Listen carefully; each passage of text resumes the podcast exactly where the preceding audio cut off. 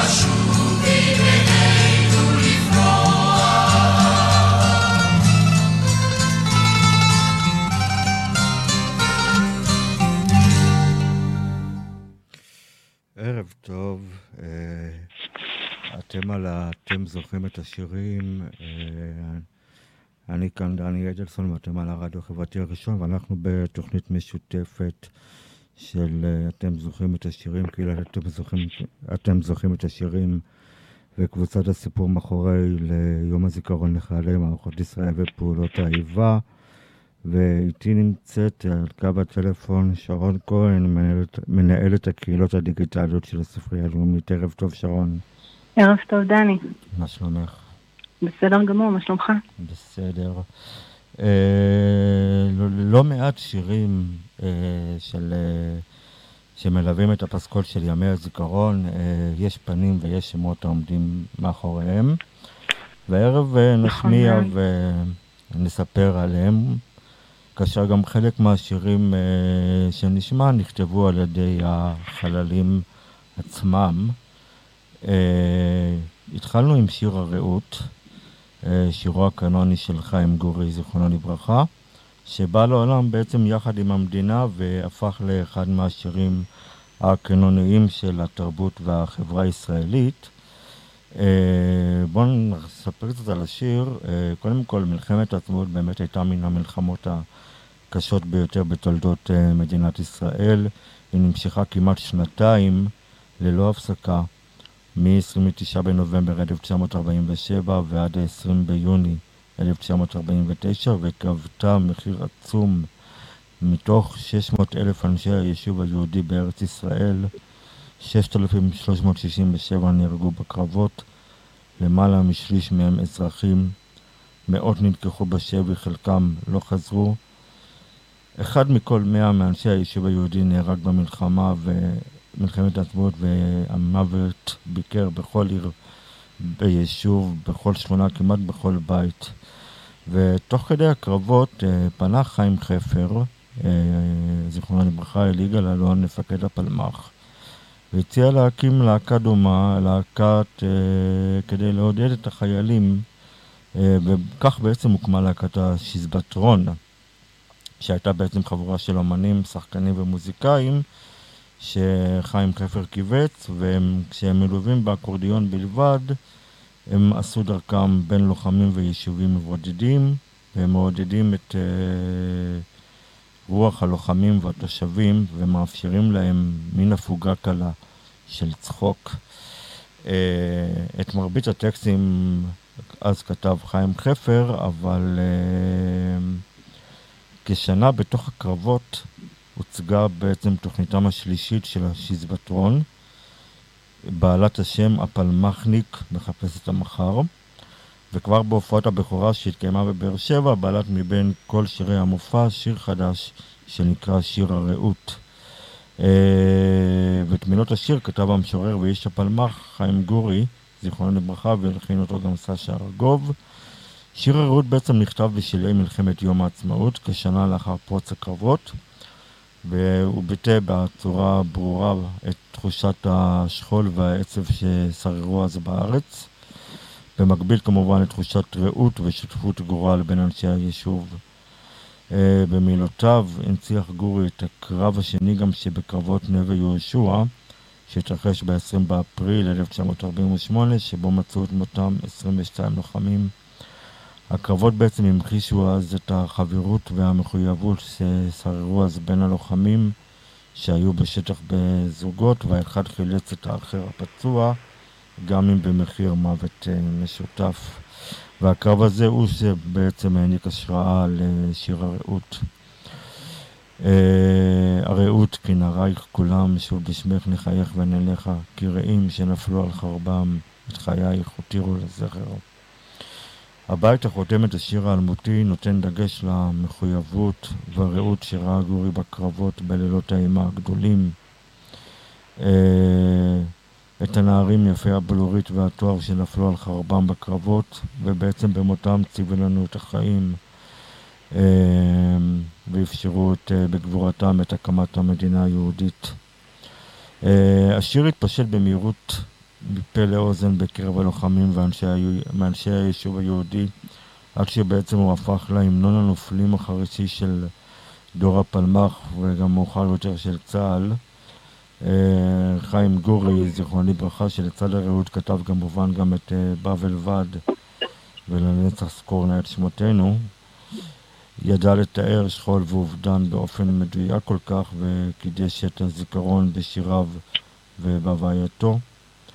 אה, וייצג בעצם את האידאלים, את האידיאלים החברתיים של תקופת תש"ח, ההקרבה למען המולדת, הדאגה של הפרט לכלל, ואחוות הלוחמים, ובעיקר את זכרם וקדושתם של הנופלים. ואנחנו עכשיו אה, נעבור לשיר הבא, ותספרי לי עליו, שרון, אה, עוד שיר, הוא נקרא חיטה צומחת שוב. נחיתה אה, צומחת שוב, עוד המנון. נכון. אה, שמזוהה בעיקר עם אה, יום הזיכרון. זה שיר שכתבה דורית צמרת והלחין חיים ברקני, שניהם חברי קיבוץ בית השיטה, והם כתבו אותו לזכר 11 בני הקיבוץ שנפלו במלחמת יום כיפור. אני אדבר קצת בקצרה על הנופלים. כן. אלון אילת, בן למייסדי הקיבוץ, הצליח לשכנע את הוריו לאמץ ילד מהכיתה בתור בן. כשהוא התבגר הוא שירת בחיל השריון, וביום הראשון למלחמת יום כיפור, בגזרת אסמאעיליה, הוא ניסה לחלץ את החברים שלו מטנק בוער ועלה על מערב מצרי. סגל אלון אילת נפל ב-6 באוקטובר 1973. בנימין צ'ופקוביץ, וכמו שהחברים שלו קראו לו צ'ופה, עלה מפולין באונייה כילד, וכשהוא התבגר הוא עבד בתור ימאי. סמל בנימין צ'ופקוביץ נפל ב-10 באוקטובר 1973 מפגיעת קטיושה בנגמ"ש שהוא היה בו. באותו יום נפל גם רב סרן יוסף שריג, מפקד מחלקת טנקים שלחמה בגולן. יוסף היה מוזיקאי ומשורר מוכשר, שבין היתר אה, כתב והלחין גם את השיר "הייתי רוטפת אור", שעליו עוד אה, נדבר אחר כך. כן. אה, אלי הצטרף לקיבוץ בתור נער אחרי שהוא עלה ארצה מפרס עם המשפחה שלו. הוא היה שמח, הוא אהב לשיר בקול רם. רבת אליהו רחמים נפל ב-11 באוקטובר 1973 בקרב על תל אל-אחמר במתקפה נגד סוריה. בקיבוץ בית השיטה אפילו הוקמה מצבה לזכרו. באותו יום נפל גם משה שחורי, בן למעפילים מרומניה, שלחם באזור קנטרה. למיכה היו ידי זהב והוא גידל בילדותו תוכי, כלב, נחש קטן, צו מים ואוגר. ב-16 באוקטובר 1973 הוא נהרג מאש מצרית בסמוך לחווה הסינית. שם, באותו מקום, נפלו סמל גרשון דוד, שהקים את הדיסקוטק של הקיבוץ, וסרן דני פלד, שעסק בהוראה ובזמנו החופשי גם אה, נהג להמציא פטנטים. שניהם נהרגו בקרב החווה הסינית. באותו יום נפל גם סרן יוכי גלעד, שאהב לכתוב ולעבוד עם ילדים.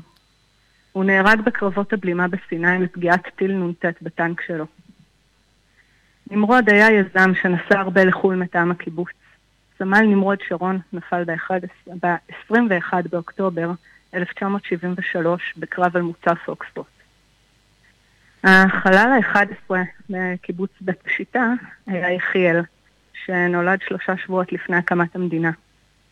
כשפרצה המלחמה הוא היה בטיול בחו"ל, אבל הוא חזר כדי להילחם עם החברים שלו. סמל יחיאל שונרי נפל גם הוא בקרב החווה הסינית. Um, לא הייתה כמעט משפחה בבית השיטה שלא הייתה קשורה לנפגעים. נכון. ובאופן טבעי החיים בקיבוץ השתנו לחלוטין אחרי המלחמה. אז על אה, רקע הכאב, מתוך האובדן הנורא הזה, דורית צמרת כתבה את השיר החיפה צומחת שוב, שנקשיב לו עכשיו. אה, נכון, אני רק אציין אה, שבהתחלה דורית צמרת הביאה את השיר לנעמי שמר, אבל היא פשוט לא יכלה להלחין אותו. היא קראה את המילים, וזה היה לה קשה מדי. קשה מדי, כן.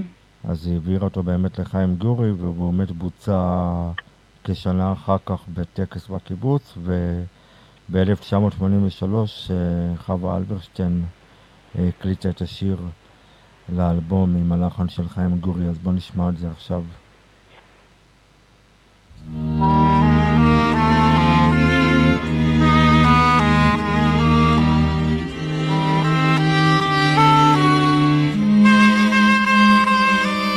שדות שפוכים הרחק, מאופק ועד סף, וחרובים וזית וגלבוע, ואל ארבו העמק נאסף, ביופי שעוד לא היה כמוהו. זה לא אותו העמק, זה לא אותו הבית, אתם אינכם ולא תוכלו לשוב, השבילים השדרה ובשמיים היית, אך החיטה צומחת שוב. השבילים השדרה ובשמיים היית, אך החיטה צומחת שוב. מן העפר המר העיריות עולות, ועל הדשא ילד וכלבו. מואר החדר ויורדים לילות, על מה שבו ומה שבליבו. זה לא אותו העמק, זה לא אותו הבית, אתם השבילי מסדירה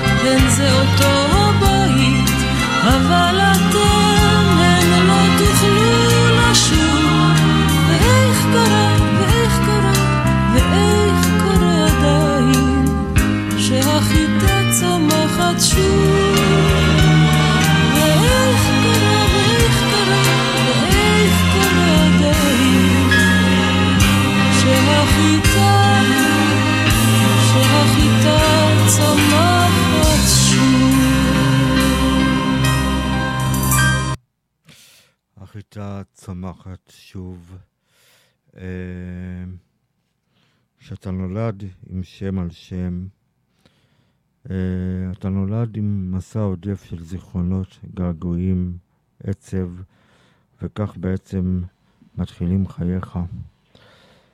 אה, אני קרוי על שם דוד שלי, דני אדלסון, זיכרונו לברכה. אה, דוד דני היה מפקד טנק בגזרה הצפונית של תעלת סואץ. ביומה השני של מלחמת יום הכיפורים הוא נפגע מתאונת אה, דרכים, מתאונת, אה, בהפגזה ארטילרית, וואי, אני קצת מתרגש, סליחה. אה, בהפגזה ארטילרית של המצרים בעת הסתערות טנקים בקרבות הבלימה בסיני. בן 28 היה בנופלו והותיר אחריו אישה ושני ילדים. אני אקריא כאן טקסט שאבא שלי כתב uh, לזכרו. Uh, והוא נקרא חיכית לקריאה. אתה חיכית לקריאה. שיחקנו כדורגל בשבת כשהיא הגיעה. לחיצת ידיים ארוכה, מסתכלים בעיניים, שותקים ומדברים ללא מילים. על המדרכה בקיבוץ. אמרתי לזיווה, כשרעדה בפחד מול פניי, שזה שום דבר. יומיים שלושה והוא שוב, והוא שוב בבית. מההתחלה הבנתי שזאת לא אותה המלחמה. דאגתי עליך שתשעט קדימה בחולות סיני. מלא ביטחון היית, ואני בלב פנימה התפללתי. לא הפעם, לא הפעם. בעומק השינה בשטח הגולן התעוררתי. ישר ידעתי שמשהו קרה. כש, כשבאו אליי התחננתי בלב, רק לא אתה, רק לא אתה. אחי שהרצתי הלך לי לבלי שוב. השנים עוברות ואני עוד בלילות חולם. שם בסיני נעצרו חייך, ואני נותרתי ללא נשימה. דמותך חקוקה אצלי לנצח, אך לא, אין לי בזה נחמה. זה טקסט שאבא שלי כתב לזכרו של אחי דוד שלי, וואו. דני אדלסון. אה, את יודעת, שרון, יש רגעים שנחרטים עמוק בליבנו במהלך החיים עבור משפחות שכולות שאיבדו את יקיריהם בנסיבות אה, צבאיות. הרגע החגוג הזה הוא הנקישה בדלת, שבצידה השני עומדים לובשי מדים ומבשרים להם את ההודעה המרה שתשנה עכשיו את חייהם לתמיד. ואז כמובן גם מגיעה צעקת השבר והזעקה שמפלחת את השקט. והם יודעים שעכשיו שום דבר כבר לא יהיה אותו דבר. על הרגע הזה כתב דני רובס אה, את השיר נקישה בדלת, ובואו נשמע אותו עכשיו.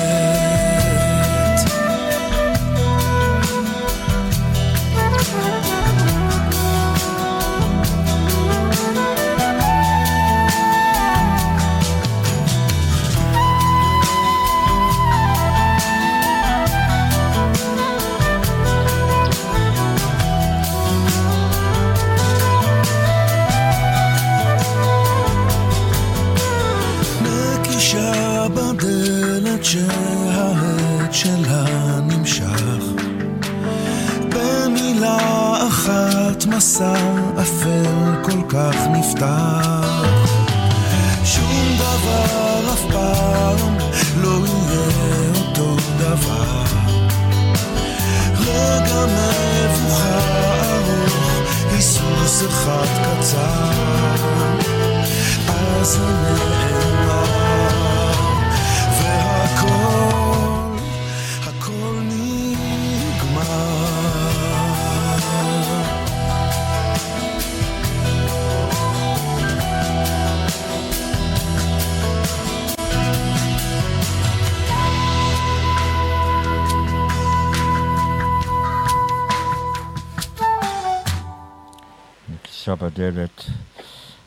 ועכשיו אנחנו, ספרי שרון על אה, שיר חייל של שלמה אמ, ארצי.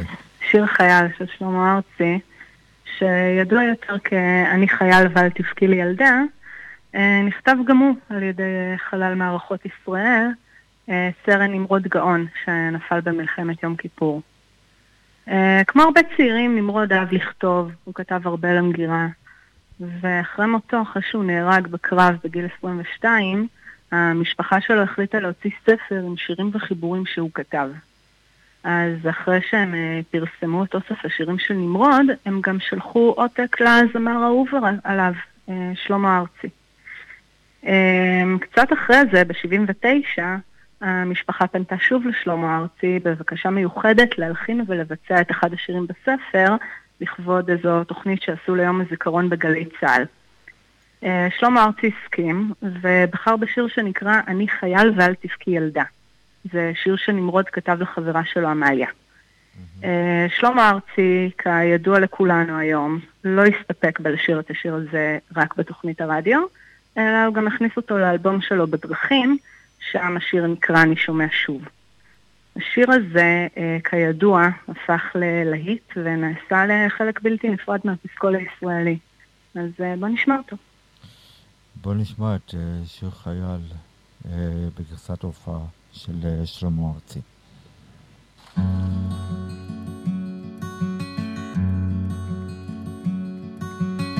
אני שומע שוב ברגעי השלווה את ג'ני ג'ופלין שר בלוז ישר על בובי מגין רביעייה קאמרית מנגנת מוסיקה צלולה מעבירה בי שוב אותן צמרמורות עונג ידועות אבל אני חייל. ואל תבכי לי ילדה אבל אני חייל. ואל תבכי לי ילדה כן אני חייל ואל תבכי לי ילדה אבל אני חייל ואל תבכי לי ילדה. אני מוסיף ללכת מוסיף בשביל הצר מושך במעלה הדורות רב החתחתים מעליי ציפורים דועות דועות חופשיות והרוח במרחבים כמו קורת הגב כן אני חייל ואל תבכי לי ילדה אבל אני חייל ואל תבכי לי. כן אני חייל אבל אני חייל ואל תבכי לי ילדה אהבתי רגעי זיכרונות וגעגועים טרופים על השולחן. סיפורים של צ'כו כאבן שאינה הופכים כן אני הוא אדם, סתכלי עליי אני רק מחופש לחייל, סתכלי עליי כפות בכתונת משוגעים, אז בכי לי ילדה על רגעי הבדידות. ובכי לי ילדה לציפיות על השנים. ובכי על שני לבבות אוהבים ורחוקים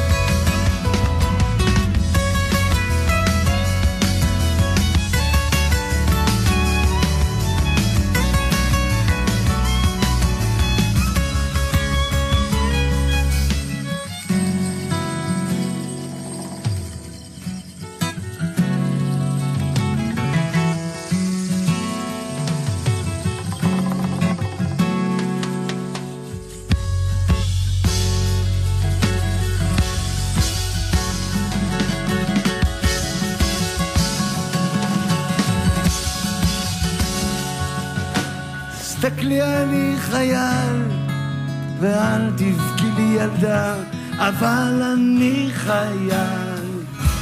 לא אל תבכי לי ילדה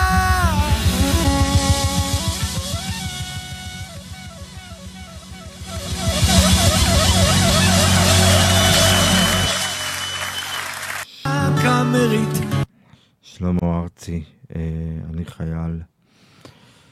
אה, בן 29 היה בארי חזק, זיכרונו לברכה, סרן בחיל הצנחנים, בן קיבוץ אפיקים, כאשר הוא נקלע לקרב עקוב מדם.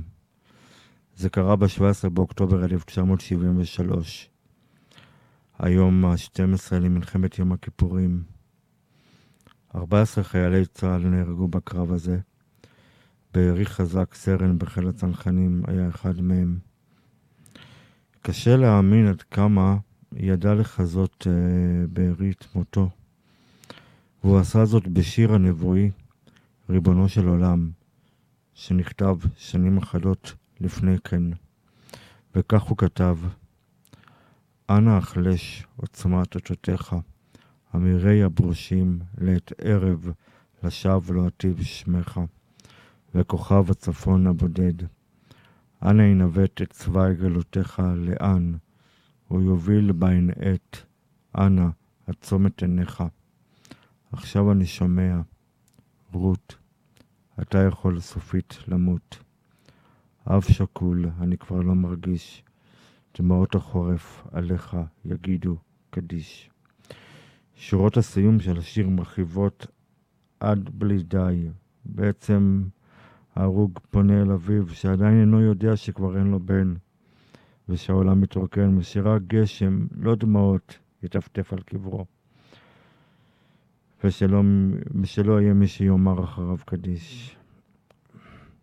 ככה כתב סרן ברי חזק בשיר ריבונו של עולם. שנה לאחר מותו קובצו מכתביו ברשימותיו, וגם חמשת משיריו בספר "בבכי אותי תקצור". ביניהם כמובן התפרסם השיר. ביניהם גם היה ריבונו של עולם, שהתפרסם ב-2001, אחרי שהולחן על ידי ברי סחרוף. במסגרת הפרויקט עוד מעט נהפוך לשיר של גלי צה"ל. בואו נשמע את השיר.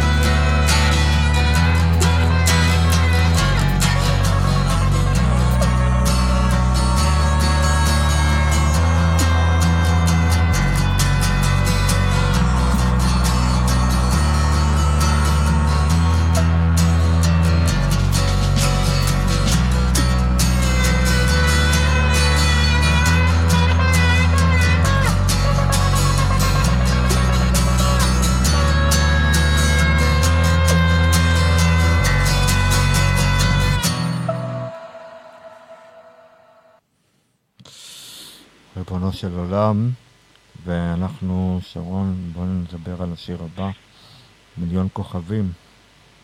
השיר המרגש הזה.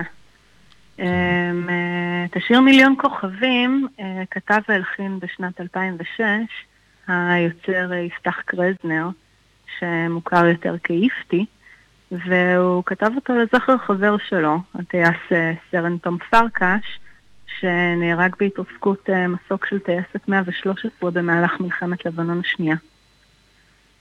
קשה לשכוח, כולנו זוכרים את הביצוע המרגש, המרטיט הזה של אחותו עמית פרקש, ששרה את השיר הזה לזכרו. אה, מאוחר יותר איפטי עצמו סיפר שתום היה החבר הכי טוב של אחיו במשך 20 שנה, וכשאחיו התקשר אליו כדי לספר לו מה קרה, הוא מיד חשב על עמית, אחותו הצעירה של תום, שהוא מאוד אהב, מאוד חיבב. אז uh, הוא הלך לנחם אותה, הם התחבקו, הם בכו יחד, והיא ביקשה ממנו שיכתוב שיר על תום כדי שיזכרו אותו. אז uh, כמובן שאחרי בקשה כזו הוא הרגיש מחויבות לכתוב, וסיפר שהוא אפילו לא הצליח להירדם לפני שהשיר היה גמור. Um, את התוצאה כולנו מכירים. כשהוא סיים, שניהם uh, הקליטו אותו, ועמית שר אותו לראשונה בהלוויה של אחיה. Uh, מאז, מיליון כוכבים uh, הושמע שוב ושוב בתחנות הרדיו, והפך להיות השיר הכי מזוהה עם מלחמת לבנון השנייה. אמ, ועד היום זה מאוד קשה שלא להתרגש מהשיר הזה. נכון. אז אה, בוא נשמע אותו. בוא נשמע.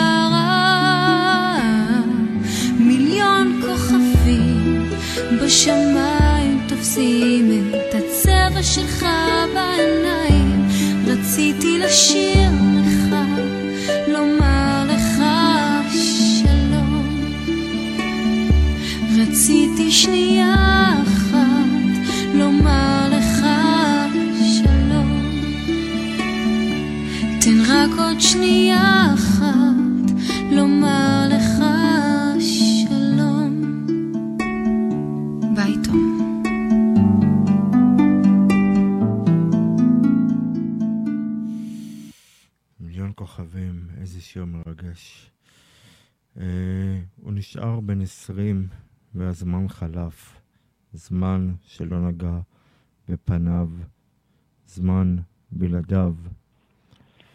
ביום הזיכרון בשנת 1969 קמו יהודית ויואל בי, בי, ביאלר בביתם בתל אביב והתכוננו לצפירה. הם שמעו את השירים העצובים ברדיו, קראו את הסיפורים על הנופלים שפורסמו בעיתונים, בני הזוג לא העלו על דעתם שבתוך שעות אחדות יצטרפו הם עצמם למשפחת השכול. בנם, יורם ביאלר, זיכרונו לברכה, שלחם בתעלת סואץ במלחמת ההתשה. הוא נקלע להיתקלות עם יחידת קומנדו מצרית ומצא את מותו. חודש אחרי שחגג את יום הולדתו ה-21. שלושה שבועות לפני שהיה אמור להשתחרר מצה"ל. יורם ביאלר נולד בי"א באדר, יום הזיכרון לחללי הקרב בתל חי, ונהרג בד' באייר, יום הזיכרון לחללי צה"ל. יורם, תגיד לי אתה, מה עושים עם חבר שכמותך? 17 שנה לאחר מותו, כתב הפזמונאי עלי מוהר, זיכרונו לברכה, את השיר יורם. אה, מוהר היה חבר קרוב של אה, יורם. הם הכירו כבר בתקופת הצבא אה, בגדוד הנחל.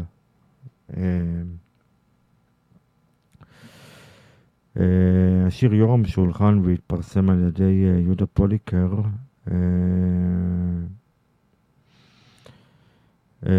גידי גוב הוא זה שעשה לו את הביצוע הראשוני, ויורם הוא בעצם השיר, הוא אחד השירים באמת היפים והמרגשים של השיר של ימי הזיכרון. עלי מוהר היה בן גילו של יורם ביילר. אה, והם נולדו ביחד בתיכון ונעשו חברים בצבא.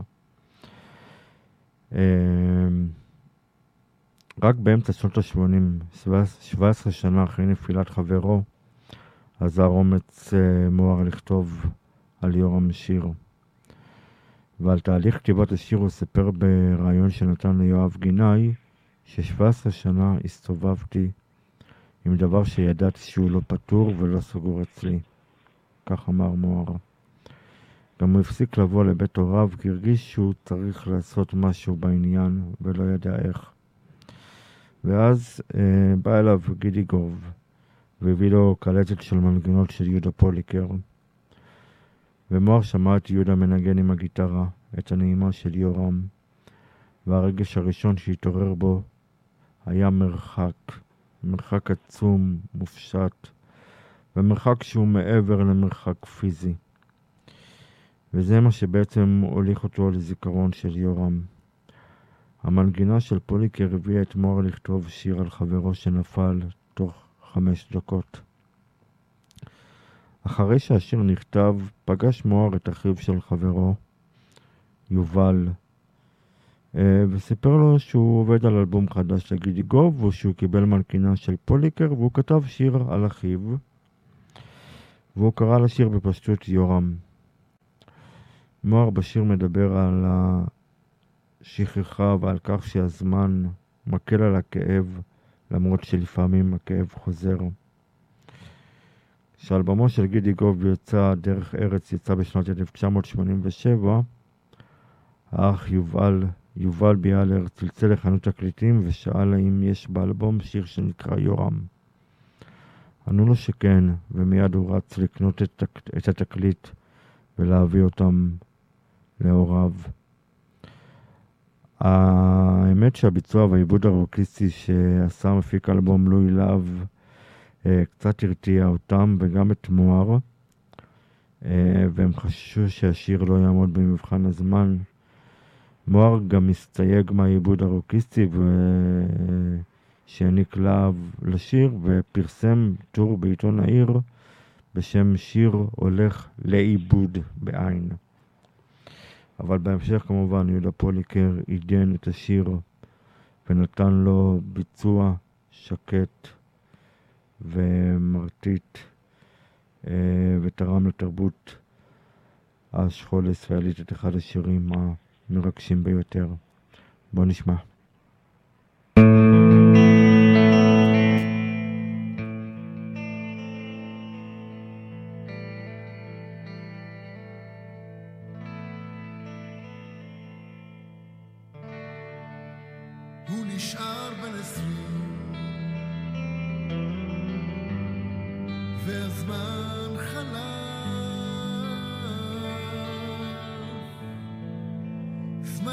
שלא נגע בפניו, זמן בלעדיו.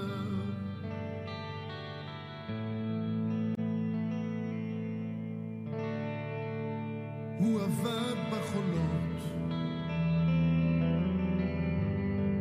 עד היום לא שם, רק עכשיו אפשר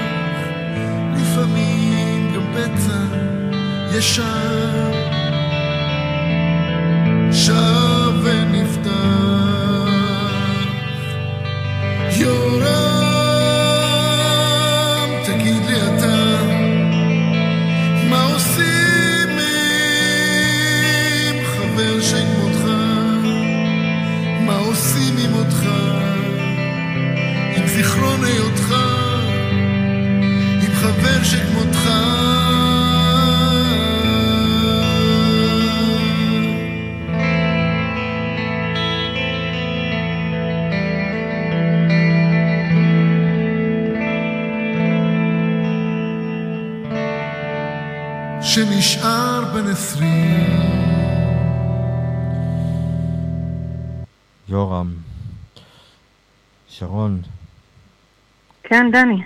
שיר הבא שנשמע הוא כתב אה, יוסף שריג, שבאמת אה, אה, נפל במלחמת יום כיפור אה, בין קיבוץ בית השיטה. כן, ו- אנחנו כבר אה, דיברנו אה, קודם על יוסף שריג, אה, שכתב את אה, אור וירושלים, שמוכר לנו יותר כראיתי רוטפת אור. נכון. אה, יוסף שריג, כאמור, אה, נולד בקיבוץ בית השיטה לנחום שריג, המפקד הראשון של חטיבת הנגב, ולסופרת הילדים תקווה זליגר. אה, יוסף, כמו אבא שלו, גם התמסר לשירות הצבאי וסיים קורס קציני שריון, וכמו אימא שלו, הוא גם אהב לכתוב, בעיקר שירים. מספרים שיום אחד, באיזה אחר צהריים גשום בשנת 65, הוא נסע עם המשפחה שלו לירושלים להלוויה של סבתא שלו. אה, היה משהו עגמומי בדרך, החורף והגשם יחד עם האובדן של הסבתא, אבל אה, פתאום השמש זרחה והפכה את כל הדרך הקודרת הזו למשהו נסבל יותר. והדרך הזו היא זו שהיוותה השראה לשיר המפורסם ראיתי רוטפת אור והיא עולה בשלל צבעי הקשת. אה, שנה לאחר מכן, שהוא השתחרר מצה"ל ב-66, הוא התחיל ללמוד מוזיקה במכון אורנים, ואחר כך גם עבד כמורה למוזיקה. אבל אה, ב-1973 הוא נקרא למילואים כמפקד פלוגת טנקים ונהרג בקרבות על רמת הגולן. אה, יוסף שריג הותיר אחריו שני בנים, אחד מהם הוא אסף שריג, חבר להקת הילד, אה, איפה הילד? כן. שהמשיך בכיוון של אבא שלו, שזו מוזיקה. אז אה, בוא נשמע את שיר האהבה של אה, יוסף שריג לעיר הקודש, אור וירושלים.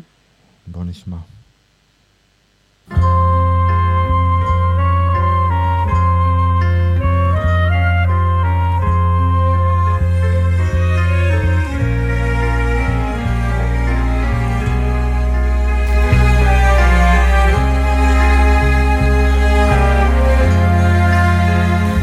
השקט שוב צונח כאן משמי הערב, כי דאיית דיה מעל התהומות, ושמש אדומה נושקת להחרב, את הפסגות, המגדלים והחומות.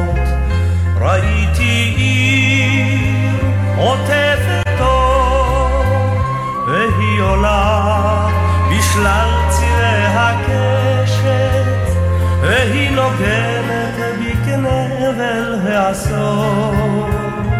ראיתי עיר עוטפת אור, ראיתי עיר עוטפת אור, והיא עולה בשלל צירי הקשת, והיא נוגנת העשור.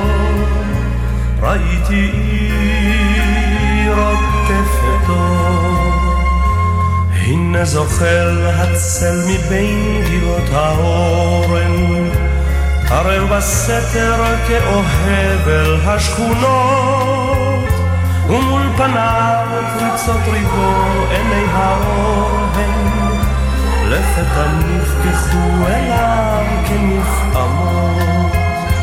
ראיתי עוטפת אור, והיא עולה בשלל צירי הקשת, והיא נוגנת בי כנבל העשור. ראיתי עיר עוטפת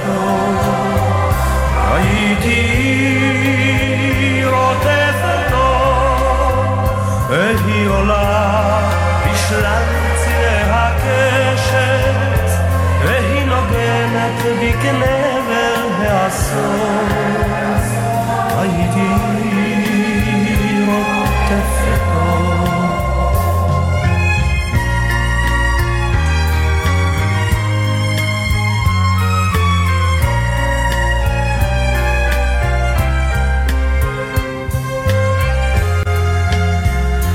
בדממת אשמורת אחרונה נושמת, ובכתיפת שחקי רסיס אחרון מחדיר, אך שחר כבר כיפת זהב שלה אודמת, למגעו החם הרך של אור צעיר. ראיתי עיר עוטפת אור, והיא עולה בשלל צירי הקשת, והיא נוגנת בי כנבל העשור. ראיתי עיר עוטפת אור, ראיתי עיר עוטפת אור, והיא עולה בשלל צירי הקשת, והיא נוגנת בי כנבל העשור. ראיתי עוטפת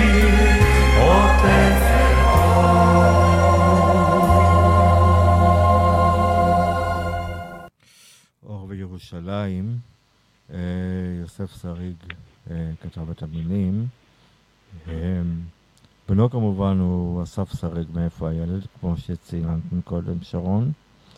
אה, ובאלבום הבכורה של איפה הילד, אסף שריג ביצע והלחין שיר שכתב אביו, והוא נקרא כנפיים מנחה שומע. אנחנו נמשיך עם אה, פרי גנך. שיר שכתב אה, יוני רואה. ו... בואו נשמע קודם. אה, פרי גנך נכתב על אה, סגן חן ברוד. חן ברוד היה בן 22 כשנפל בגבול, בגבול לבנון ב-24 באוקטובר 1985 במהלך פעילות מבצעית בגבול לבנון. כוח גבעתי בפיקודו זיהה תנועה חשודה באזור הכפר רג'ר וכן ניסה לראות פצצת תאורה, אך מעצור גרם לה לפגוע בו והוא נהרג במקום. המלחין והפזמונה יוני רואה היה חבר ילדות של חן. כמה שנים לאחר נפילתו של חן הוא כתב את השיר פרי גנך. והוא כתב אותו בעקבות מפגש מקרי עם עליזה, אמו של חן, לאחר שפגש אותה במקרה בבית קפה בנתניה, עם אה, חבר ילדות משותף. רואה בהתחלה לא זיהה את אה, אמו של חן, מאחר ששערה האפיר, וכי המבט בעיניה שיקף את העצב העמוק שהיא חשה. החבר שישב איתו הזכיר לו שזאת האימא של חן. יוני רואה מיהר ישר לביתו, התיישב ליד הפסנתר, וכתב את פרי גנך במכה אחת, עם המילים האלמותיות.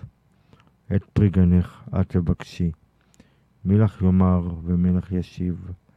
מר כאבך רודפים הימים, נותרת לבדך, רוצה להאמין, שהנה קרבה אותה השעה, שבה הבטיח לשוב בחזרה.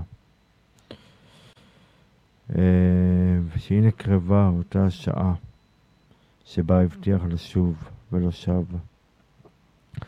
את השיר ביצע במקור אביבה אבידן באלבומה "יהיה בסדר". רואה שעבד איתה על האלבום, אמר לה שיש לו שיר שמאוד יקר לליבו, והוא סיפר לה על מהותו, אבל הבהיר לה כי הוא מוכן לתת לה אותו רק בתנאי שהביצוע שלה ירגש אותו עד דמעות. אה, והיא אכן עמדה במשימה, והשיר נכנס לאלבומה שיצא בשנת 1991. באחת מהופעותיה ביקש ממנה הזמר אלי לוזון לשיר איתה את פרי גנך, והדואט המוצלח הוביל את השניים לאולפן ההקלטות, והפך לביצוע המוכר ביותר של השיר, שבעצם הפך גם לאחד משירי הזיכרון הידועים. לעליזה, אמו של חן ברוד, יוני ראויה סיפר על כך רק כעבור כמה שנים אחרי שהשיר התפרסם והפך לידוע. היא כל כך התרגשה, וברעדה וברעד גם אמרה לו שזה גם השיר שהיא שומעת כבר שלוש שנים, כל הזמן, והיא לא ידעה בכלל שזה נכתב על בנה. אז בואו נשמע באמת את, אה, את הביצוע היפה של אה, אביבה אבידן ואלי לוזון, פרי גנך. ליל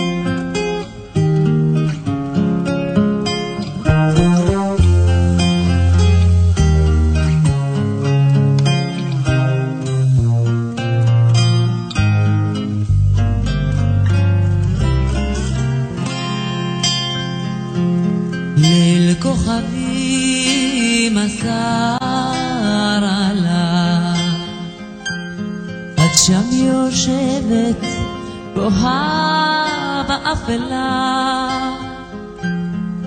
שעה חולפת יום ושנה, ואת עדיין לא מחכה. שעה חולפת יום ושנה, עודך עובדת שבויה באמונה. את פרי גנך תבקשי, מילך יאמר ומילך ישיב. מר כאבך רודפים הימים, נותר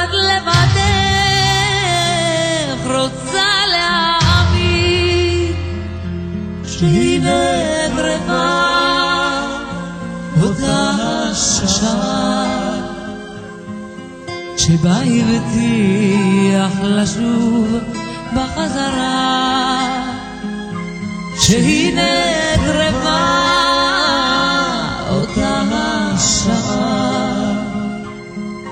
שבה הבטיח לשוב בחזרה.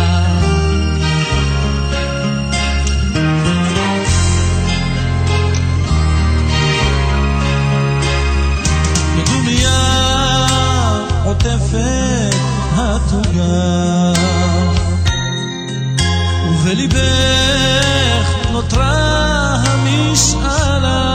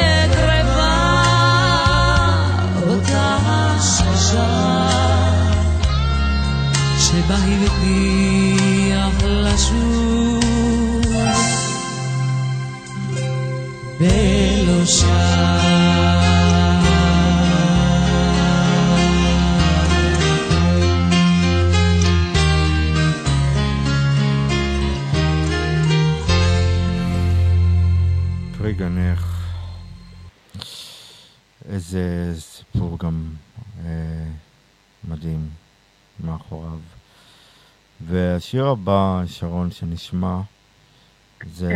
אמ, אני אה, אדבר על, אה, על שיר העיניים של טוליק, אמ, אה, שכולנו מכירים כטוליק, טוליק. שנכתב על ילדון קטן שמחבר את השיר רנה סמסונוב ראתה בחוף הים לפני הרבה מאוד שנים.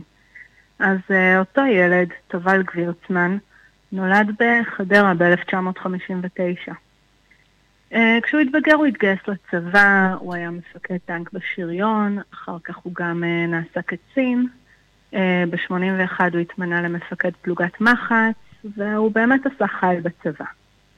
אבל כהרגן, הטרגדיות לא איחרו לבוא, ובט"ו באב שנת אה, 82, תובל, או בכינויו טוליק, נהרג בשדה התעופה של ביירות בפגיעה ישירה. זה קרה כשהוא אה, רץ תחת אש כבדה עם מטף כיבוי ביד לכיוון אה, נגמש בוער שנלכדו בו לוחמים פצועים. אה, על גילוי אומץ הלב שלו, על מסירות נפש וכושר מנהיגות, לאחר מותו רב סרן תובל גבירצמן קיבל צל"ש והוא נקבר בבית העלמין הצבאי בחדרה. מעניין ששנים ספורות לפני כן, בשנת 76, רמה סמסונוב, כותבת השיר, סיפרה את הסיפור מאחורי השיר. וכשהבן שלה היה קטן, היא ישבה איתו על שפת הים, והיה שם ילד אחד משגע בשם טוליק, שאחז ביד שלו אשכול ענבים, ממש כמו בשיר. אחר כך היא ראתה ילדה קטנה שניגשה אליו וביקשה רק ענב אחד. טוליק אה, לא רוצה לתת לה מהענבים שלו, ואחרי הסירוב הכואב הזה, הילדה בעצם אה, הלכה והשאירה אותו לבד. Uh, בשביל כותבת השיר, בשביל רמה סמסונוב, הסיטואציה הזו סימלה את המקרה של הגבר האגואיסטי, יפה התואר, שמרוב אהבה עצמית נשאר בסוף לבד. היא צודקת. ו... תכלס. והיא סיפרה ששנים אחר כך uh, היא חזרה לחוף עם הבן שלה, והבן שלה אמר לה פתאום, אני רוצה להראות לך משהו. והצביע לנער יפה בן 16 ואמר לה, זה טוליק. אז uh, לזכר הנער היפהפה שנפל במלחמה, בואו נקשיב לשיר העיניים של טוליק. בביצוע של אושיק לוי. בוא נשמע.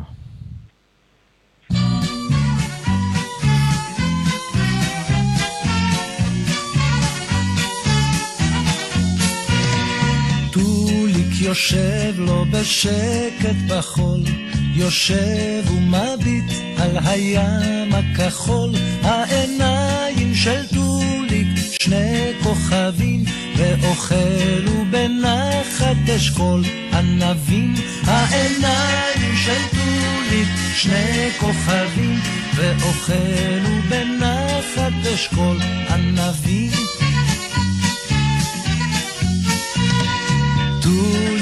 טוליק, תן לי עיניו, אך טוליק שותק, כמעט נעלב, העיניו הוא של טוליק, כל האשכול, רק לא, לא לטוליק מותר לאכול, העיניו הוא של טוליק, כל האשכול, רק לא, לא לטוליק מותר לאכול.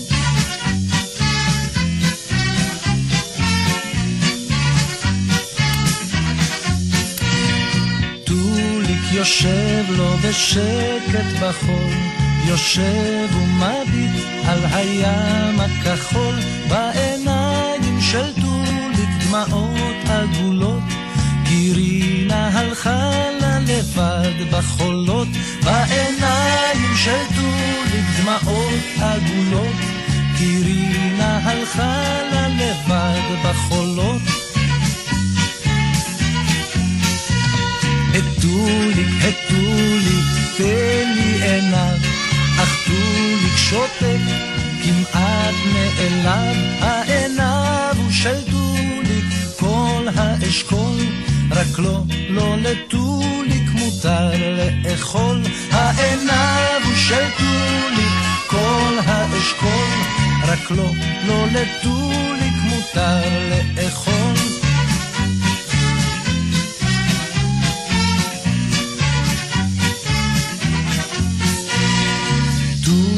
יושב לו בשקט בחול, יושב ומביט על הים הכחול, העיניים של טוליק שני כוכבים, ואוכלו בנחת אשכול ענבים, העיניים של טוליק שני כוכבים, ואוכלו בנחת אשכול ענבים.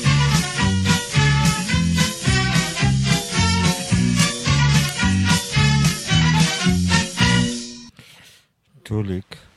שרון, גם השיר הבא שנשמע, אה, זה גם כן סיפור על שיר ונבואה שהגשימה את עצמה בעצב רב אה, כעבור כמה שנים מאז הוא נכתב. ואני מדבר כמובן על השיר "אנחנו שנינו מאותו הכפר" שכתבה נעמי שמר. 54 שנה חלפו מאז כתבה שמר את השיר השכול הנצחי, שכל Mhm. מרכיבי הישראליות ש... שזורים פה ובעוצמה רבה, גם שורשים, אדמה, צבא, מלחמה, חברות, התנדבות, אחוות לוחמים, הקרבה ושכול. והכפר הוא כפר נהלל, והשניים הם זאב, זאב עלי עמית סלוצקי, זיכרונו לברכה, ויוסף יוסלה רגב. יוסלה מבוגר מזאב עלי בשנתיים, והם הכירו בראשונה בראשית שנות ה-30 בגן הילדים בנהלל.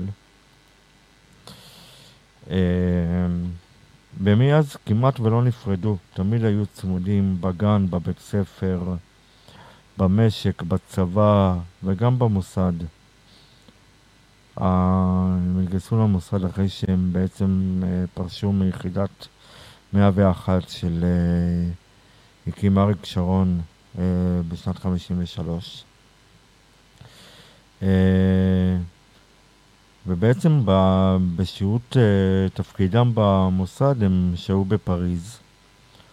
ושם הם פגשו לראשונה בשנת 1964 את המשוררת אה, נעמי שמר, שהייתה אז בשנת שבתון, אחרי גירושים, ובעצם נסעה לשנות אווירה בעיר האורות ביחד עם הבת שלה, ללי.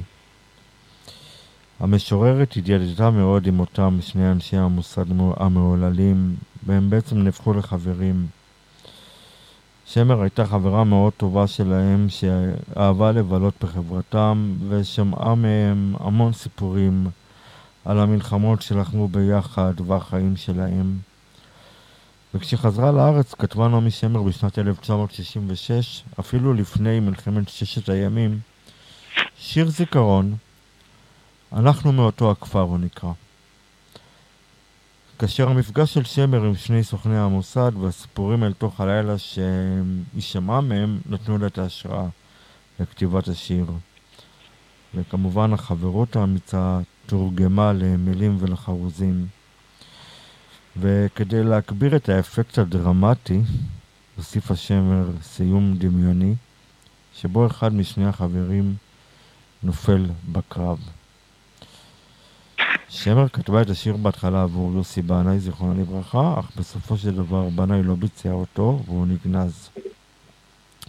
בינתיים, שנה אחר כך, שנת 1967, אה, נעמי שמר כבר הרטיטה לבבות עם אה, ירושלים של זהב. אה, ובעצם רק אחרי מלחמת ששת הימים הודפס אה, אנחנו מאותו הכפר, וכך הוא נקרא אז.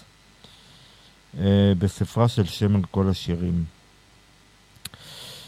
כמובן יש לציין שלאחר המלחמה ישראל הייתה באופוריית שמחת הניצחון והלהקות הצבאיות שגשגו עם רפרטואר של אה, מלא שירים אה, שהיו מורכבים משירים שמחים ועולצים וגם משירים עצובים וכמו שללהקת הנחל היה אז את אה, היה לי נער ולחיל הים את מעברר שנדבר עליו בהמשך. גם להקת פיקוד מרכז נדרשה אה, בתוכניתה רד עלינו לבקעה בשנת 1969 לשיר שכול, עצב וגבורה. וכך בעצם הם גילו את אה, אנחנו מאותו הכפר בספרה של שמר. אה, יאיר רוזנבלום, אה, מלחין השיר והמנהל המוזיקלי של הלהקה, לא ידע איך לעשות בהתחלה את העמדה של השיר, כי הוא, עדיין לא קלט את עוצמתו. ובאמת באחד הלילות ביקש רוזנבלום מהסולן דני וסלי לעלות ולשיר אותו לבד. ואז הוא ראה שזה באמת, זה הביצוע היפה. והוא הזמין אחר כך את שמר הנרגשת לחזרות של השיר בבית החייל בנתניה. ושמר שמעה, ביקשה לשמוע אותו עוד פעם ועוד פעם. ככה בעצם היה אפשר להבין שהיא מרוצה. Uh, המילים המקוריות של השיר היו הלכנו אל אותם המקומות, לחמנו באותן המלחמות. מכיוון שבעצם השיר נכתב שלוש שנים אה, קודם לכן, בשנת 1966, אה, לפני מלחמת ששת הימים. ואז רגע לפני ששמר הלכה, היא השאירה פתק אצל אה, סונן הלהקה וסלי, ובפתק היא כתבה את השינוי שעשתה במקום. הלכנו לאותם המקומות, לחמנו בשלוש המלחמות. אה, בכורת השיר הייתה בהפסקה של פסטיבל הזמר והפזמון בבנימין יומה בירושלים. אה, זאת גם הייתה הפעם הראשונה שהפסטיבל שודר בטלוויזיה הישראלית, והאומה לא ידעה ממה להצמרר קודם, מבלד אל החובש שזכה בתחרות באותה שנה, ומאנחנו שנינו מאותו הכפר שפוצע מחוצה לה, ובעצם גנב את ההצגה. תוך שבועיים השיר שכתבה שמר הגיע לראש מצד הפזמונים אה, ושהה שם זמן רב. בעצם גם הצלחת השיר טעמה את אווירת השכול של מלחמת ההתשה שהתחוללה באותה עת וגבתה קורבנות רבים. האמת שיוסה לרגב וזאבה לעמית, זיכרונו לברכה, כבר ידעו שבעצם השיר מדבר על החברות והרעות שלהם, וגם לא הפריע להם הכלל העובדה שבשיר אחד הגיבורים נהרג במלחמה. הם באמת היו אנשים מאוד פיקחים ואינטליגנטים שהבינו מה זה אומנות וחופש הפיוט, כמו שנקרא. אה, אבל כעבור שבע שנים אה, הפך השיר לנבואה שיגשים את עצמה. כאשר בזמן שנעמי שמר הקליטה בתל אביב את תלוי יהי, שהיה מזוהה יותר מכל שיר אחר עם מלחמת יום הכיפורים, בתעלת סואץ התגשמו מילותיו של אנחנו שנינו מאותו הכפר. אה, זאב עלה, אה, כשפרצה המלחמה, הוא כבר היה אחרי שחרור משירות המילואים, אה, אבל הוא התנדב להילחם במלחמת יום, כיפור והתייצב כהרגלו לצידו של האלוף אריק שרון, זיכרונו לברכה, שהפעם פיקד על אוגדה 143. ב-17 באוקטובר, במהלך צליחת תעלת סואץ, נפגע זאב אלם מרסיס בראש במהלך הפגזה ארטילרית מצרית כבדה. הוא נהרג ביום נישואיו והוא היה בן 46 במותו, והשאיר אחריו אישה, בן ושתי בנות. באותו זמן שהה חברו יוסלה בחו"ל במסגרת שירותו במוסד. רק לאחר שקיבל את הידיעה על מות חברו, ניתן לו אישור לחזור ארצה. אך הוא משדה התעופה הוא נסע ישר לסיני, עלה על מדים והצטרף לחפ"ק של אריק שרון מעבר לתעלת סואץ כדי, למקום, כדי למלא את מקומו של זאב עלה, חברו שנהרג. אנחנו שלנו מהכפר, מאותו הכפר ומהשירים הנוגעים, המחלחלים ביותר שנכתבו בזמר העברי. שיר שמבטא את כאב השכול ומהשירים שמתמצתים את האתוס הישראלי על כל הטרגיות שבו. המלחמות שקוטעות מסלול חיים של חברות שלצערנו כל כך מוכרת ומשותפת. בואו נשמע את הביצוע של uh, להקת פיקוד מרכז, אנחנו שנינו מאותו הכפר.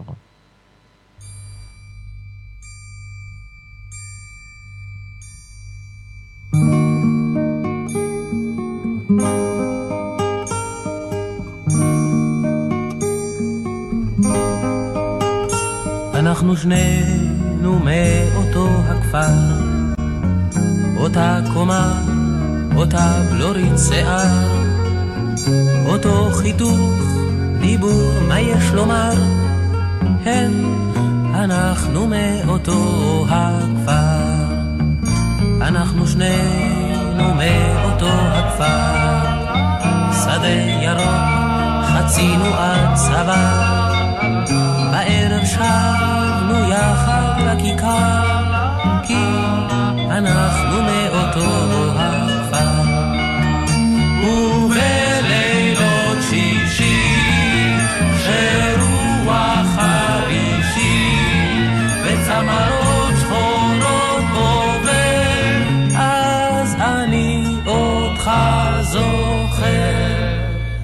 תמיד בפרדסים ובשדרות אהבנו את אותן הנערות. אבל תמיד אמרנו אין דבר זה הכל נשאר בתוך הכפר. ברחנו אל אותם המקומות לחמנו בשלוש המלחמות. זחלנו על קוצים ועל דרדר, אבל שבנו יחד אל הכפר. ובלילות שישי, כשרוח חרישי, בצמאות שחורות עובר, אז אני אותך זוכר. אני זוכר בקרב שלא נגמר. ראיתי איך אתה נשבר, וכשעלה השחר מן ההר, אז אותך הבאתי אל הכפר. אתה רואה, אנחנו כאן בכפר, כמעט הכל נשאר אותו דבר. בתוך שדה ירוק אני עובר, ואתה מעבר לגדר. שישי, כשרוח חרישי, בצמאות שחורות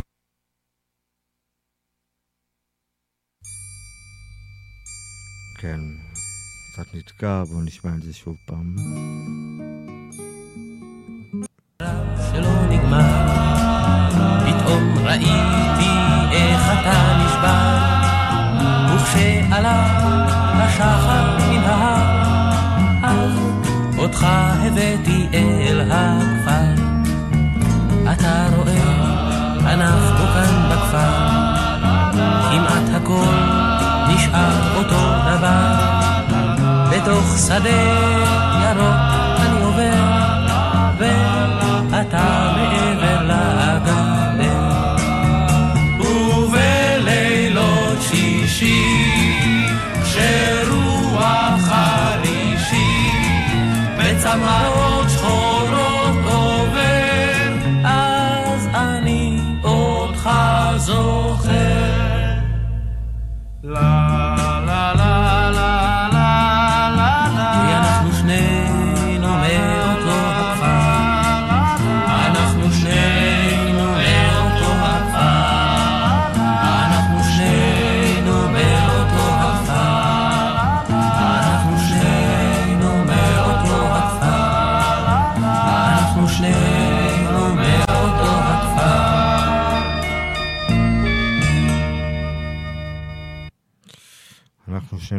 הכפר, וגם השיר הבא, שרון, אה, שנשמע, הוא קשור בעצם למלחמת ששת הימים. נכון. את השיר הבלתי נשכח הזה, גבעת התחמושת, כתב אה, יורם טהרלב ב-68, ואחר כך אה, יאיר רוזנבלום הלחין אותו עבור התוכנית של להקת פיקוד המרכז, איפה המרכז, שעלתה אחרי המלחמה, אחרי מלחמת ששת הימים. מה שמעניין בשיר הזה, שכולם מכירים אותו, אבל לא כולם יודעים שכל הציטוטים שמופיעים בשיר לקוחים מתוך השבועון במחנה, זה העיתון הצבאי, שבו רואיינו לוחמים מהקרב על גבעת התחמושת. נכון. ב-2012, לפני כמה שנים, יורם טהרלב סיפר שבאותו זמן, ספטמבר-אוקטובר 67, אה, התפרסם מוסף של עיתון במחנה, שבעצם מביא את הסיפורים של מקבלי הצל"שים ממלחמת ששת הימים. שם הוא אסף את כל הסיפורים של גיבורי הקרב, והחליט להביא את הסיפורים כפי שהם ולהוציא אותם החוצה דרך השיר, שלמעשה בנוי מציטוטים של דברי הלוחמים עצמם ומהבתים שלו, שגם מבוססים על העדויות. אה, בהזדמנות אחרת הוא גם סיפר שגבעת התחמושת הוא השיר הכי קרבי במרכאות שהוא uh, כתב, וגם השיר היחיד שבו הוא ממש משתמש בחומרים אמיתיים מהחיים והופך אותם לשיר. אז uh, אני uh, בחרתי להקריא כאן את הקטע בשיר שמדבר על נפילתו של uh, טוראי איתן נווה, כמו שהוא מופיע בעיתון במחנה, שמשם הוא לקוח. אוקיי. באותו רגע נזרק רימון מבחוץ. בנס לא נפגענו. חששתי שהירדנים יזרקו רימונים נוספים. מישהו היה צריך לרוץ מלמעלה ולהשגיח. לא היה לי זמן לשאול מי מתנדב. שלחתי את איתן. איתן לא היסס לרגע, עלה למעלה והתחיל להפעיל את המקלעון. לפעמים היה עובר אותי והייתי צריך לצעוק לו שיישאר בקו שלי. ככה עברנו איזה 30 מטר. איתן היה מחפה מלמעלה, ואנחנו תיארנו את הבונקרים מבפנים, עד שנפגע בראשו ונפל פנימה. אמ, שזו עדות אה, מצמררת. כן. אז ממש. אה, נקשיב לשיר גבעת התחמושת, ובעצם נקשיב לסיפורים של, אה, של הלוחמים. כן, גם כן של להקת פיקוד מרכז, בוא נשמע.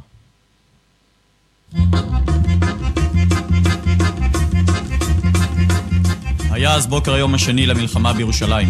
האופק החביר במזרח. היינו בעיצומו של הקרב על גבעת התחמושת. לחמנו שם מזה שלוש שעות. התנהל קרב עקשני, קטלני. הירדנים נלחמו בעקשנות. זה היה יעד מבוצר בצורה בלתי רגילה.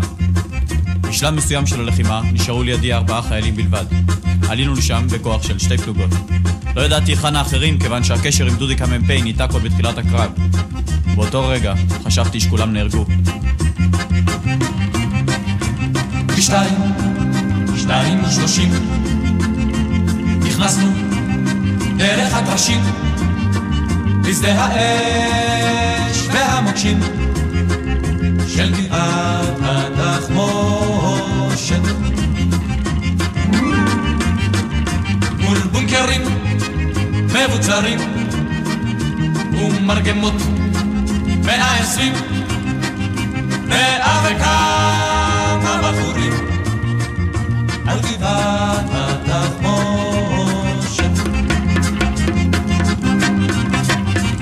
עמוד השחר עוד לא קם, חצי פלוגה שכבה בדם, אך אנו כבר היינו שם, בגבעת התחמושת.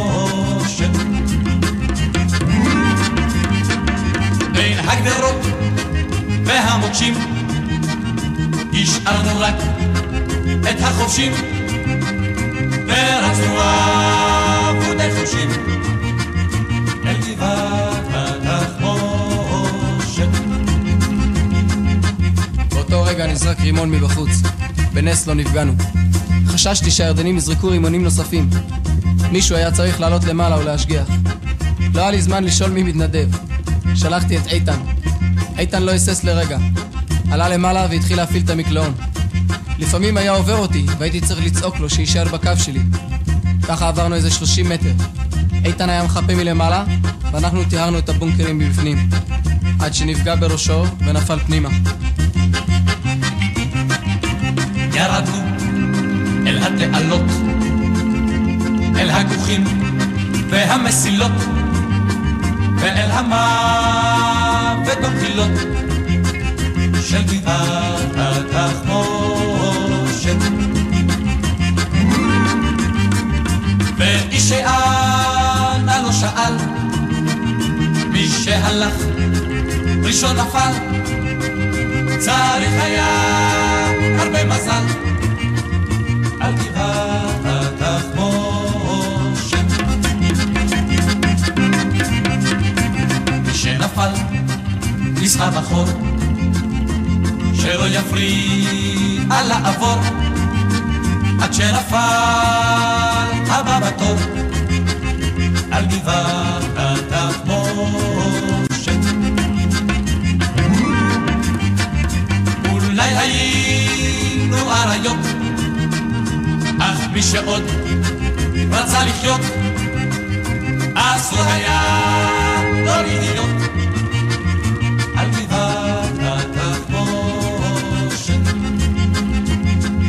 החלטנו לנסות לפוצץ את הבונקר שלהם בבזוקה.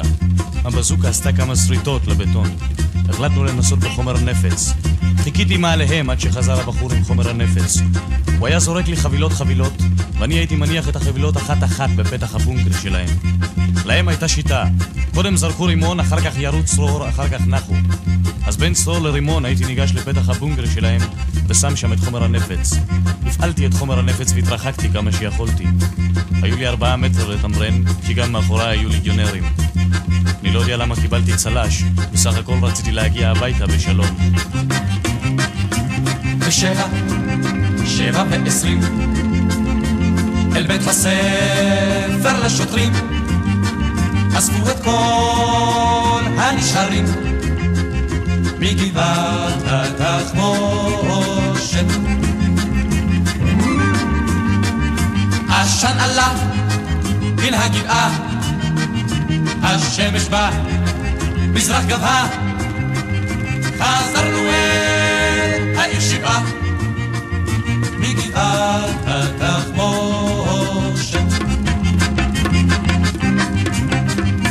חזרנו אל העיר שבעה, עשן עלה מן הגבעה, השמש בא, מזרח גבהה, על גבעת התחמושת. על בונקרים מבוצרים, ועל אחינו הגברים, שנשארו שם בני עשרים, על גבעת התחמושת.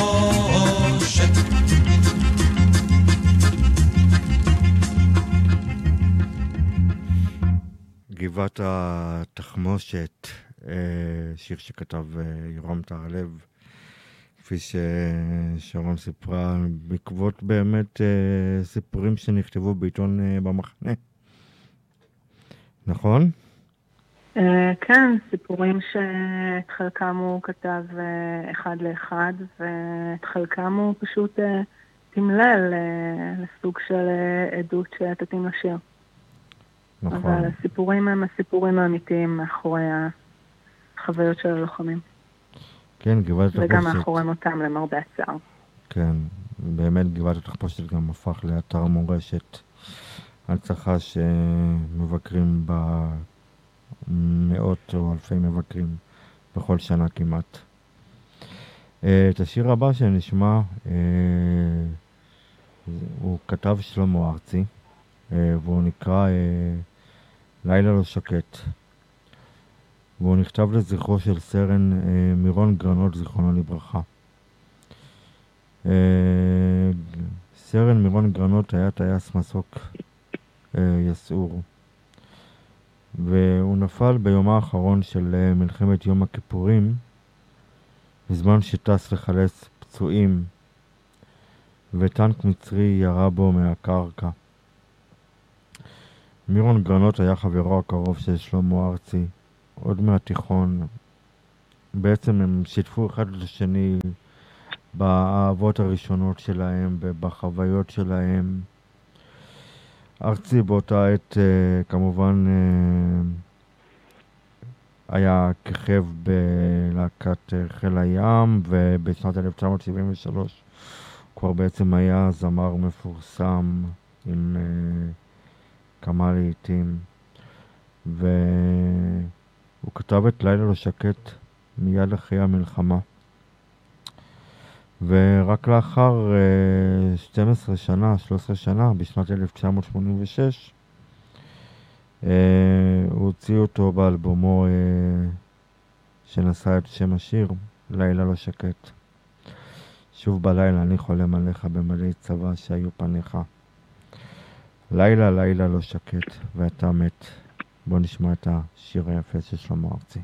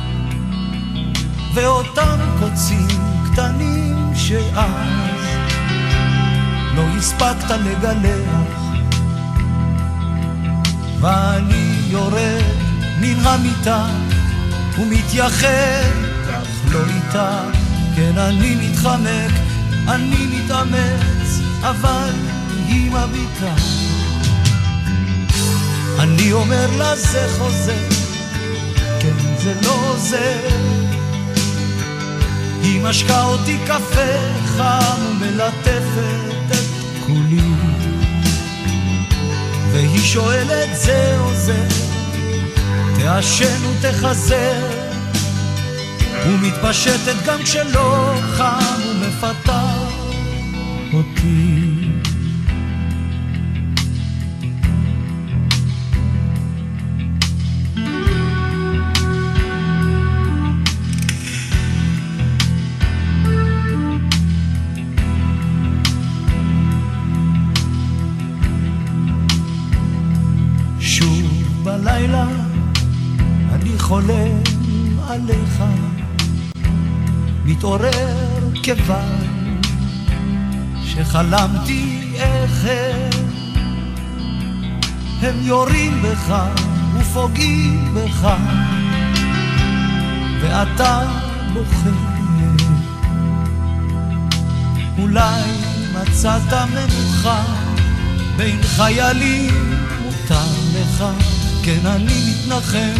ושוכב איתה כן, כאילו במקומך.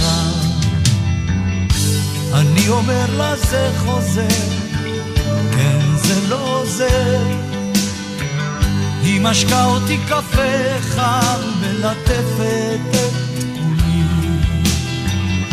והיא שואלת זה עוזר, תעשן ותחזר. ומתפשטת גם כשלא חם ומפתה אותי. אני אומר לה זה חוזר, כן זה לא עוזר. היא משקה אותי קפה חם ומלטפת כולי. שוב היא שואלת זה עוזר, תעשן ותחזר. שוב מתפשטת גם כשלא חם, שוב מפתה אותי.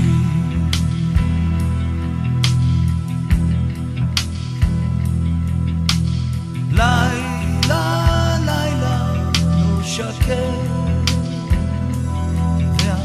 מת.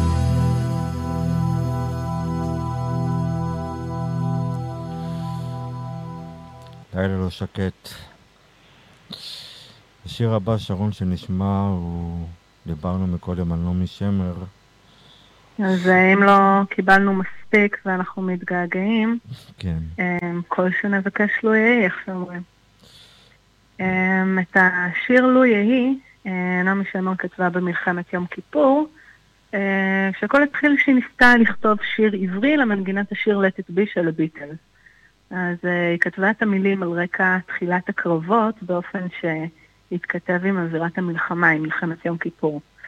אבל uh, בניגוד למסר המקורי של השיר באנגלית, השיר של שמר ביטא את הכאב, את התקווה של החיילים הלוחמים, uh, שזה משהו שנעמי שמר מצטיינת בו. נכון. Uh, כשהיא סיימה את השיר, היא השמיעה אותו לחווה אלברשטיין, המבצעת, ובמקרה גם בן הזוג של נעמי שמר היה שם, מרדכי הורוביץ, ושמע קול, והוא זה שהציע לה שתכתוב לה שיר לחן מקורי. הוא אמר אה, מנגינה ישראלית לשיר ישראלי. וכך היה. ובשנת 73' אה, נעמי שמר ביצעה אותו לראשונה בתוכנית מפגש אומנים, וקצת אחר כך היא גם הקליטה אותו עם חברי הגשש החיוור. אה, יש גם את הגרסה המוכרת יותר של השיר, בביצוע של אה, חווה אלברשטיין, ביצוע אנחנו- חביב עליי במיוחד, אבל אה, בכל הביצוע. ביצוע.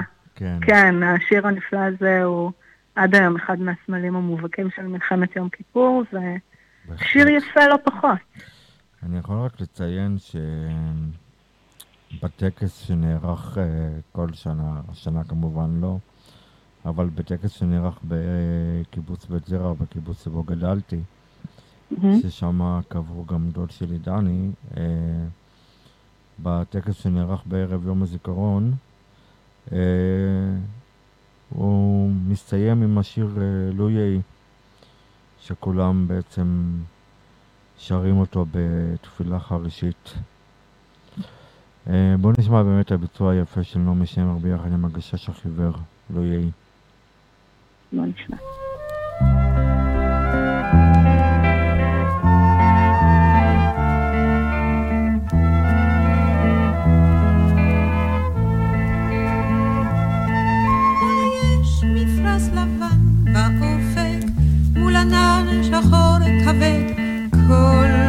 שנבקש לו יהי. ואם בחלונות הערב אור נרות החג רועד, כל שנבקש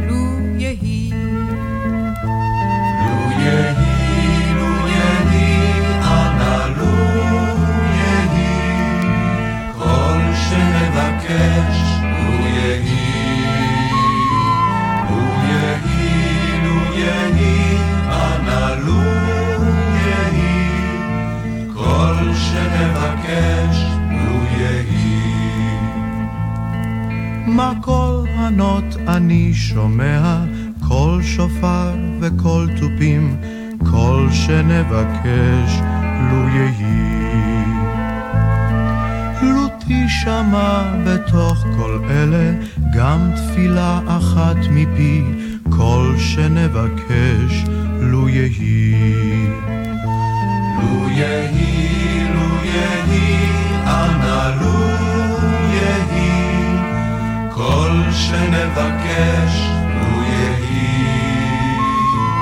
לו יהי, לו יהי, אנא לו יהי, כל שנבקש, לו יהי. בתוך שכונה קטנה מוצלת, בית קט עם גג אדום, כל שנבקש לו יהי. זה סוף הקיץ, סוף הדרך, תן להם לשוב הלום, כל שנבקש לו יהי. לו יהי, לו יהי, אנא לו יהי, כל שנבקש, לו יהי. לו יהי, לו יהי, אנא לו יהי, כל שנבקש, לו יהי. ואם פתאום יזרח מאופל על ראשנו אור כוכב, כל שנבקש לו יהי. אז תן שלווה ותן גם כוח לכל אלה שנאהב, כל שנבקש. לו יהי, לו יהי, אנא לו יהי, כל שנבקש,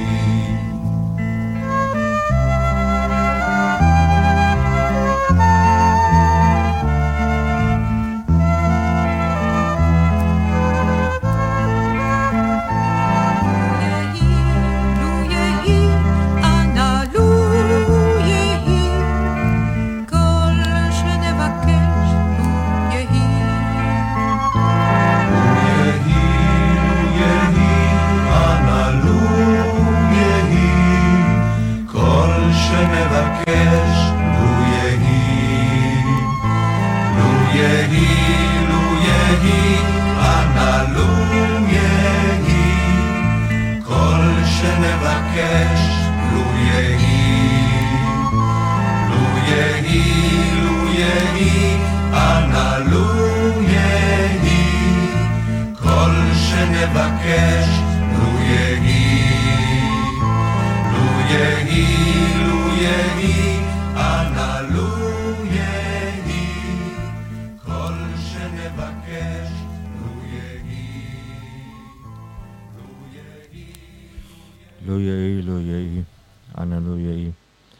כל שנבקש, לו יהי. מה אברך לו, ובמה יבורך, זה הילד, העלם ערך. מה אברך הוא עוד שיר זיכרון ידוע ובולט בתרבות הישראלית, שכתבה רחל שפירא, ויאיר רוזנבלום, שכיכב כאן אה, בתוכנית, אה, הלחין.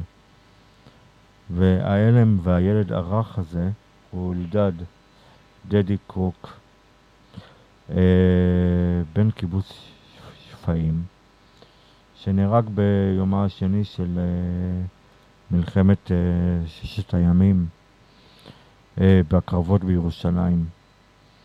רחל שפירא הייתה חברת ילדות של אלדד קרוק, והיא למדה איתו בכיתה. והיא הנציחה את זכרו בשיר שכתבה לחוברת מקומית שיצא לאור בקיבוץ שפיים כשנה לאחר uh, מותו. שפירא מספרת ומתארת את אלדד בשיר כדמות חיובית בצורה יוצאת דופן, בן אדם שלא היה בו רוע או שמץ של אלימות, לא בשיח עמו ולא בקולו שהיה שקט ונעים הליכות. וזו הסיבה שכללה את מוטיב המלאך בשיר שכתבה לזכרו. אה, כי הוא באמת שיקף את אופיו של אלדד. אה, מי שאחראי לכך שהשיר באמת יצא החוצה, כמובן היה יאיר רוזנבלום, עם המלחינים החשובים. אה, כוכ- כוכב המדור. כוכב המדור, כן. מהמלחינים באמת החשובים ביותר בזמר העברי. רוזנבלום כמה חודשים לאחר המלחמה אה, שהה בבית הערכה של שפיים בעקבות תאונת דרכים שעבר, והוא נתקל במקרה בחוברת שבה הופיע השיר, והלחין את הטקסט. והאמת שהוא שינה את שמו עבור להקת חיל הים עם הסולנית רבקה זוהר, שאיתה עבד באותה עת, לאחר שכמובן קיבל אישור מרחל שפירא.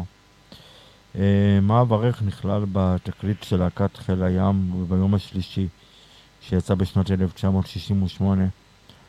השיר הזה מיד זכה להצלחה גדולה ובעצם שרון עד היום הוא נחשב לשיר המושמע ביותר בימי הזיכרון.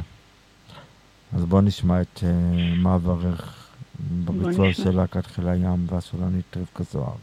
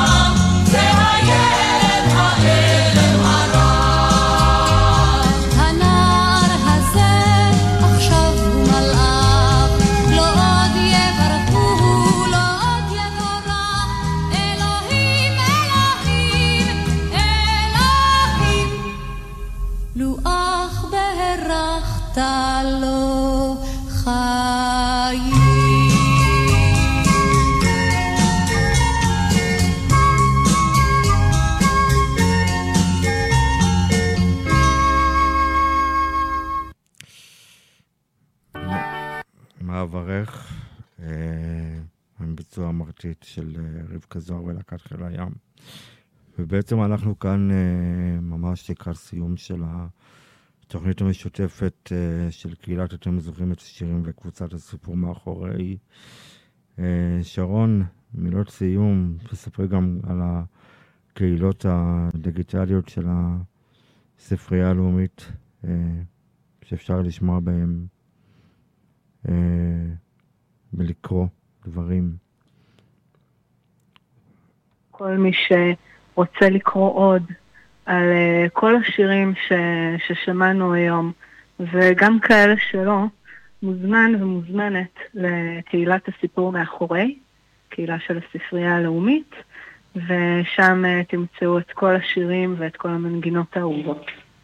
בנוסף, יש לנו עוד קבוצה, היסטוריה ישראלית, אה, שזו קבוצת נוסטלגיה ישראלית, שאפשר למצוא גם בה אה, סיפורים ושירים ו- ותמונות וכל מה שבעצם אה, שייך לנו ומחמם לנו את הלב. אז אה, כולם מוזמנים ומוזמנות בחום, אני בטוחה שתהנו. כן, אה, ואני כמובן מזמין את הצופים גם את השירים שהשמענו חלק, אה, אתם מוזמנים כמובן לקרוא גם בקהילת אה, אתם זוכרים את השירים, אה, שאנחנו עובדים בשיתוף פעולה עם הסיפור מאחורי, נכון? שרון? לא? את שמעת אותי? כן, עכשיו כן. אני אומר שגם תוכלו לקרוא את ה... בקהילה של אתם זוכרים את השירים, שאנחנו עובדים ב... גם בשיתוף פעולה, הפרסים שאתם רואים. שיתוף בקהילה. פעולה פורה, פורה. שדני משתף אצלנו ממיטב התכנים שלו. כן. אה, אנחנו כאן היינו באמת בתוכנית ליום הזיכרון לחיילי מערכות ישראל. אה, באמת שירי השכול והכאב מלווים אותנו מאז קום המדינה, ורבים מהם גם באמת הפכו לנכסי צאן ברזל בתרבות ובמוזיקה הישראלית ונחקקו לנצח בליבנו. אנחנו אה, השמענו כאן חלק אה, מהשירים ומהסיפורים ומאחורי הפנים והשמות של הנופלים. אה, אני רוצה להודות אה, קודם כל לך, שרון, על תודה רבה, דני. בתוכנית. ותודה רבה גם לכל מי שצפה והאזין לתוכנית. אה, אתם תוכלו לשמוע אותה אחר כך, אם אתם רוצים, גם בערוצי הפודקאסט של אתם זוכרים את השירים בספוטיפיי וביוטיוב. ואנחנו נסיים עם אה, שיר, ש... שיר של החיים מלחמה, שרון, ש... שנותן תקווה. שאין דרך טובה לסיים את הערב הזה. אין דרך טובה יותר באמת לסיים. עם השיר הזה. אריק איינשטיין, שיר של החיים מלחמה. לילה טוב לכולם. לילה טוב, דני, לילה טוב למאזינים. לילה טוב.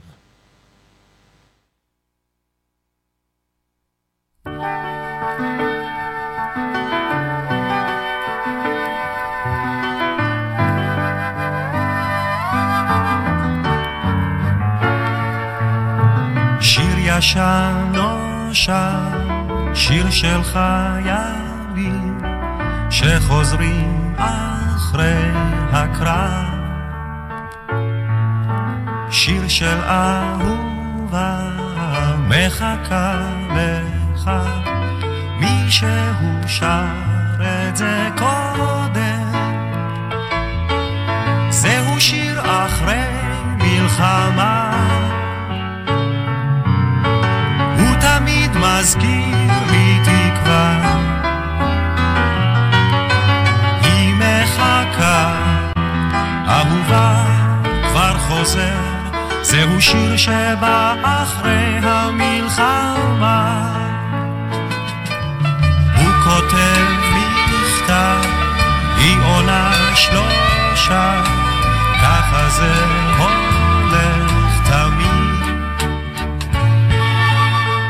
שולח שיר, היא מוחה דמעה מישהו שר את זה קודם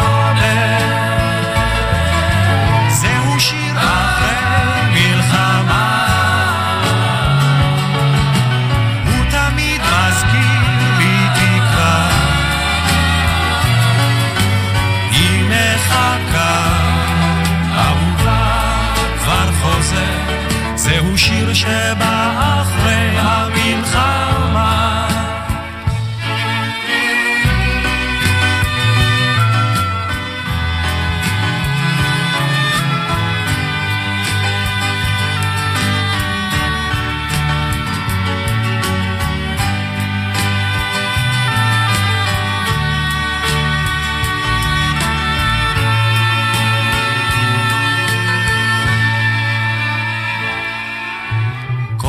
כל הרחוב יוצא וזורק פרחים, כמה טוב שבשלום. הנה הם חוזרים שיהיו בריאים, מישהו שר את זה קודם.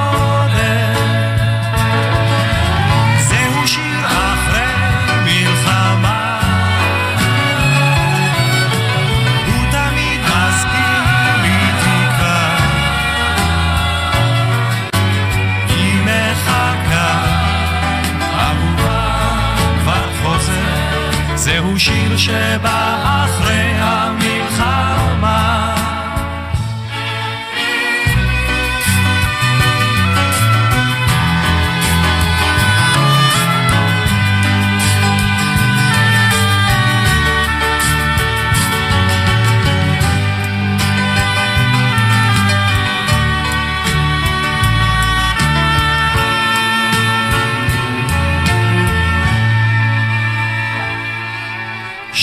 ישן נושן, שיר של חיילים שחוזרים אחרי הקרב.